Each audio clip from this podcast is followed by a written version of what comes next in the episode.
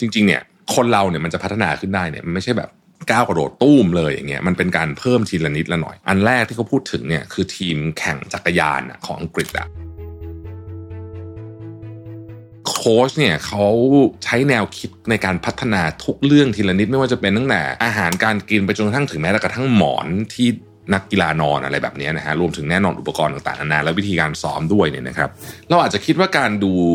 มือถือถ่ายมือถือเนี่ยไม่เกี่ยวอะไรกับ การออกกำลังกายของเรา หรือไม่เกี่ยวอะไรกับน้ำหนักของเราด้วยซ้ำใช่ไหมฮะแต่จริงๆแล้วมันเกี่ยวกันหมดเลย การมีนิสัยที่ดีมันคือการออกแบบ มันไม่ใช่อยู่ดีๆเนี่ย คุณนึกอยากจะทำแล้วมันทำได้เลย เพราะการสร้างนิสัยที่ดีโดยการบังคับเอาว่าจะต้องทำเนี่ยนะฮะมันยากแล้วมันไม่ยั่งยืน Mission to the Moon Podcast Continue with your mission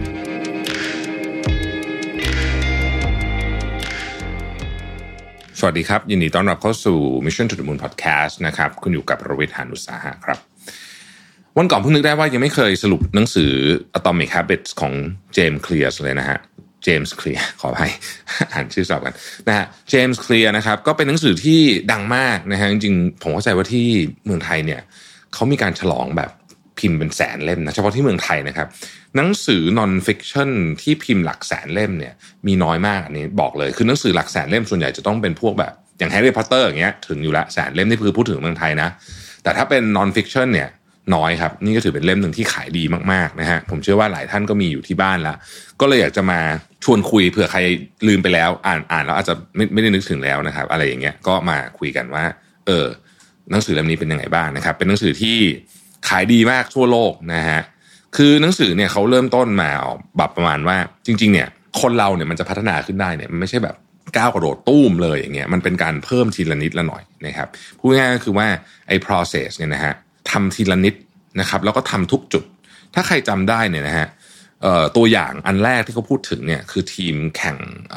จักรยานของอังกฤษอะที่ที่แบบมาจากแบบมานอกสายตาเลยจนกระทั่งมาได้เหรียญ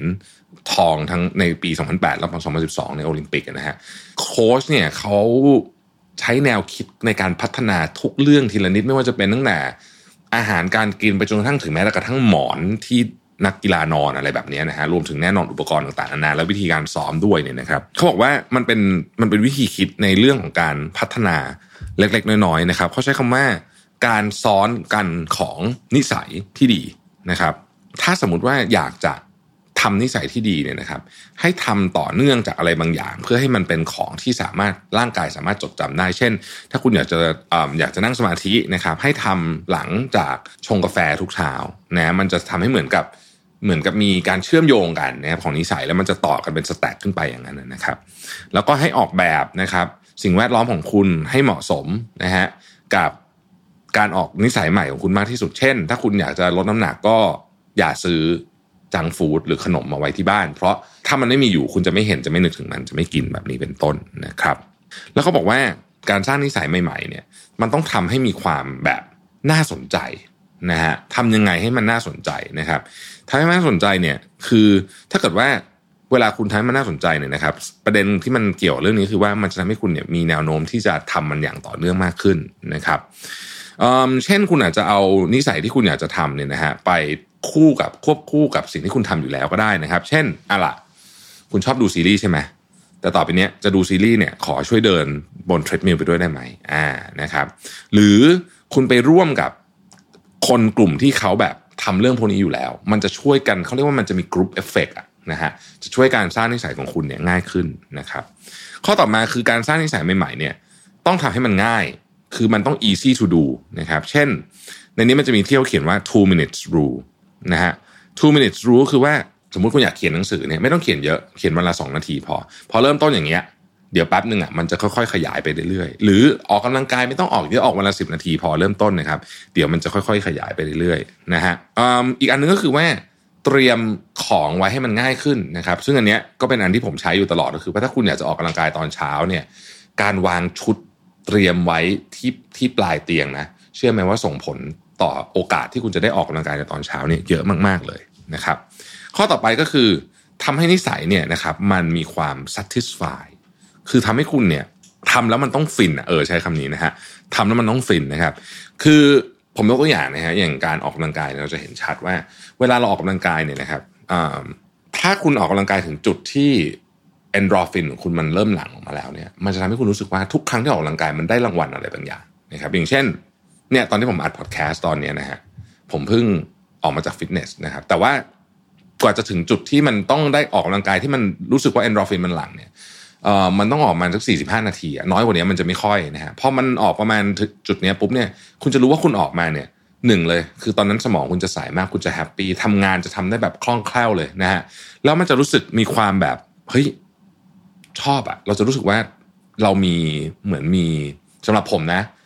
เหมือนเหมือนช่วงนี้มันจะมีแบบ superpower นิดๆนะฮะความการโฟกัสจะดีทุกอย่างจะดีไปหมดเลยนะครับ ซึ่งมันสามารถทำได้กับทุกอย่างเลย ที่เราที่เป็นนิสัยทุกอย่างของเรานะครับ habit tracking เป็นอีกอันหนึ่งที่เขาแนะนำก็คือว่าคุณจะทำได้ดีเนี่ยคุณต้องมีการ track นะฮะไม่ว่าจะ track ผ่านสมาร์ทวอชของคุณหรือว่า track ผ่านการจด track ผ่านอะไรก็ได้นะครับ ในหนังสือเล่มนี้เนี่ยก็จริงๆ เรื่องในหนังสือเล่มนี้มันก็ไม่ได้มีอะไรที่แบบว่า ที่ที่แบบว่าใหม่อะไรนะคือหลักๆ มันจะมีอยู่ 4 อันนะคือ make it obvious นะครับทำให้มันเห็นชัดๆนะฮะว่าเฮ้ยมันแบบให้ให้มันเห็นชัดอะว่าเรื่องเนี้ยต้องทำทำไงนะฮะสองคือให้มัน attractive ให้มันน่าทำนะครับ อันที่สามคือ make it easy นะครับทำให้ง่ายแล้วก็อันที่สี่คือ make it satisfying นะครับออกแบบให้นิสัยเนี้ยทำแล้วเรารู้สึกพึงพอใจ นี่คือองค์ของหนังสือนะครับ ทีนี้ก็จะลงดีเทลให้นิดหนึ่งในความรู้สึกส่วนตัวว่า เอ่อทำยังไงนิสัยพวกนี้ถึงจะสร้างได้นะครับ ผมคิดว่ามันมีอีกสองสามประเด็นที่พอผมมาปฏิบัติจริงแล้วเนี่ยนะฮะคือในหนังสือเนี่ยการสร้างนิสัยใหม่เป็นของที่ simple but not easy นะคือง่ายเรียบง่าย หลักการเรียบง่าย แต่ว่าจริง ๆทำยากนะครับพอทำจริงๆเนี่ยก็พบว่าแน่นอนแหละอุปสรรคมันเยอะมากนะครับหนึ่งในมุมที่หลายคนอาจจะไม่ค่อยได้นึกถึงนะครับคือว่าเวลาเราจะสร้างนิสัยใหม่ให้ดีเนี่ยนอกจากจะทำทั้งหมดที่เขาว่ามาแล้วเนี่ยอีกอันนึงก็คือเราจะเป็นจะต้องเอาอุปสรรค ที่มันจะมาทำให้เราทำพวกนี้ไม่ได้เนี่ยออกไปให้ได้เยอะที่สุดด้วยนะครับ ซึ่งอุปสรรคเหล่านี้เนี่ยมันคือการมองความเชื่อมโยงของชีวิตให้ออกอ่าแปลว่าอะไรนะครับ อย่างเช่น เส้นหนึ่งอะที่นิสัยใหม่ ๆ ที่ดีมันจะเป็นจะต้องใช้คือเส้นของเวลาถูกไหมฮะอ่าเส้นของเวลานะครับ ซึ่งเส้นของเวลานี้เนี่ยเวลามันถูกดึงเส้นของเวลาทั้งวันของเรามาเนี่ย เราอาจจะคิดว่าการดูมือถือถ่ายมือถือเนี่ยไม่เกี่ยวอะไรกับ การออกกำลังกายของเรา หรือไม่เกี่ยวอะไรกับน้ำหนักของเราด้วยซ้ำใช่ไหมฮะแต่จริงๆแล้วมันเกี่ยวกันหมดเลยนะครับผมยกตัวอย่างนะฮะถ้าเราถ่ายมือถือเยอะเกินไป เรานอนดึก การนอนดึกเนี่ยนะครับนอนไม่พอนะครับการนอนไม่พอร่างกายจะสร้างฮอร์โมนความเครียดออกมาเยอะฮอร์โมนความเครียดเช่นคอร์ติซอลเนี่ยมันไปทำให้ร่างกายสามารถ generate กลูโคสออกมาเพิ่มได้เพราะร่างกายรู้สึกว่าเฮ้ยต้องมีพลังงานเพิ่มอะจะได้ไปต่อสู้ได้เพราะว่าตอนนี้กำลังเครียดอยู่นะนอนน้อยก็เครียด เครียดก็อ้วนง่ายนะครับ อ่าเนี่ยแล้วก็เวลาออกกำลังกายก็ไม่มีอีกเพราะว่าดันนอนน้อยไงตื่นมาก็ต้องไปทำอย่างอื่นแล้วใช่ไหมฮะเราตื่มันก็จะไม่มีแรงออกไม่มีพลังงานออกนะครับเพราะฉะนั้นเห็นว่า ถ้าเรามองความเชื่อมโยงของนิสัยเราเป็นเส้นเดียวกันเราจะพบว่าเวลาออกแบบพวกนี้เนี่ยทุกอย่างเกี่ยวหมดเลยนะครับ เกี่ยวกับทั้งเพื่อนที่คุณคบนะฮะเพื่อนที่คุณคบเป็นแบบไหนมันมีแนวโน้มที่จะที่จะช่วยเหลือกันไปในแนวทางนั้นด้วยนะครับ แฟนที่คุณคบเป็นแบบไหนนะฮะชวนไปฟิตเนสหรือชวนไปกินเนี่ยสมมตินะยกตัวอย่างมันเกี่ยวข้องหมดเลย เกี่ยวข้องกับลักษณะงานที่คุณเลือกคือมันมันมีความเชื่อมโยงกันอย่างอย่างน่าอัศจรรย์ต้องใช้คำนี้นะฮะเพราะว่าเส้นเวลามันเป็นเส้นที่ต่อเนื่องกันไปเรื่อยๆใช่ไหมอันนี้ก็เป็นมุมหนึ่งที่ผมคิดว่าเขาพยายามจะบอกว่า การมีนิสัยที่ดี การมีนิสัยที่ดี มันคือการออกแบบ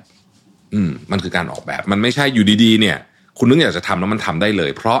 การสร้างนิสัยที่ดีโดยการบังคับเอาว่าจะต้องทำเนี่ยนะฮะการบังคับเอาว่าต้องทำอย่างเดียวเนี่ย มันยากแล้วมันไม่ยั่งยืน การออกแบบให้มันง่าย ให้มันมีไอ้สี่ข้อที่เขาพูดเมื่อกี้เป็นวิธีการที่ทำให้นิสัยพวกนี้ยั่งยืน แล้วจะทำให้คุณเนี่ยสามารถเปลี่ยนตัวเองได้จริง ๆ ไม่ใช่ทำแค่สองอาทิตย์แล้วก็เลิกเหมือนหลายอย่างเหมือนหลายเหมือนความพยายามหลายครั้งที่อาจจะมีมาก่อนหน้านี้นะครับ เพราะฉะนั้นมันคือดีไซนิ่งอะ มันคือวิธีการออกแบบอะชีวิตใหม่อะมันไม่ใช่แค่ บอกว่าฉันจะทำอันนี้แล้วฉันตั้งใจทำอันนี้ ไม่จำแค่นั้นไม่พอ มันต้องออกแบบองค์ประกอบโดยรวมทั้งหมดที่อยู่ล้อมรอบมัน เพื่อที่จะทำให้นิสัยใหม่ๆของเราเนี่ยเกิดขึ้นได้จริงๆนะฮะนี่ผมสรุปแบบสั้นมากเลยนะ แต่ว่าแนะนำครับว่าใครที่ลืมไปแล้ว ผมเชื่อว่าหลายท่านที่ฟัง Mission to the Moon เนี่ยเคยอ่านหนังสือเล่มนี้อยู่แล้วละเพราะว่ามันดังมากนะฮะน่าจะไม่พลาดเล่มนี้อยู่แล้ว แต่ผมเชื่อว่าหลายท่านลืมไปแล้วเหมือนกันนะครับลองกลับไปอ่านดูใหม่นะแล้วผมรู้สึกเออมันเป็นหนังสือที่กลับไปอ่านได้เรื่อยๆอะเพราะมันเป็นอะไรที่คลาสสิกมากนะครับอีก 10 ปี 20 ปีก็ยังเป็นหนังสือที่ถือว่าดีอยู่นะครับหนังสือเล่มนี้อ่านควบคู่กับ The Power of Habit นะฮะก็จะเข้าใจถึงองค์ประกอบในเชิงของวิทยาศาสตร์ด้วย ว่านิสัยเนี่ยมันถูกฟอร์มขึ้นมาอย่างไงแล้วจะทำยังไงให้มันคงอยู่ต่อไปได้นั่นเองนะครับขอบคุณที่ติดตาม Mission to the Moon นะครับแล้วพบกันใหม่พรุ่งนี้สวัสดีครับ Mission to the Moon Podcast Continue with your mission